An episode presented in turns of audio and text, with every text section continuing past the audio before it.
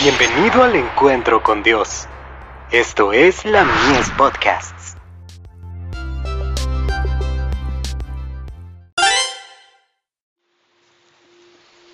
Recibiréis poder, un carácter semejante a Cristo, porque habéis muerto y vuestra vida está escondida con Cristo en Dios. Colosenses capítulo 3, verso 3. Jesús es el modelo perfecto en lugar de complacer al yo y de hacer lo que nos parece, tratemos de reflejar su imagen. Él fue bondadoso y cortés, tierno y compasivo. ¿Somos semejantes a Él en estas virtudes? ¿Deseamos que nuestras vidas tengan la fragancia de las buenas obras? Lo que necesitamos es la sencillez de Cristo. Temo que en un espíritu duro e insensible, enteramente diferente del modelo divino, haya tomado posesión del corazón de no pocos.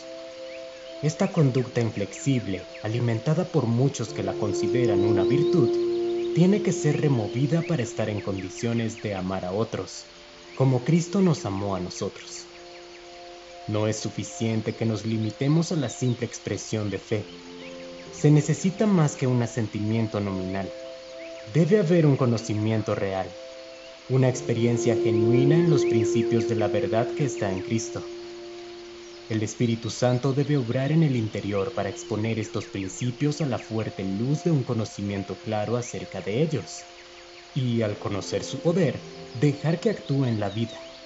La mente debe rendir obediencia a la real ley de la libertad, que es impresa en el corazón y llega a ser entendida plenamente gracias al Espíritu Santo.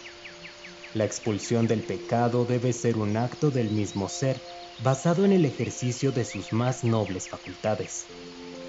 La única libertad de la cual puede disfrutar la voluntad finita está en ponerse en armonía con la voluntad de Dios, cumpliendo con las condiciones que le permiten al hombre ser participante de la naturaleza divina por haber huido de la corrupción que hay en el mundo a causa de la concupiscencia.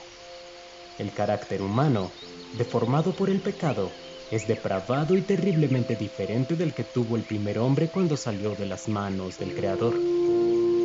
Jesús se propuso tomar la pecaminosa deformidad humana y, en cambio, devolverle su propio carácter hermoso y excelente. Se compromete a renovar todo el ser mediante la verdad. El error no puede realizar esta obra de regeneración. Sin embargo, necesitamos tener visión espiritual para poder discernir entre la verdad y la falsedad, a fin de no caer en las trampas del enemigo. The Review and Herald, 24 de noviembre de 1885.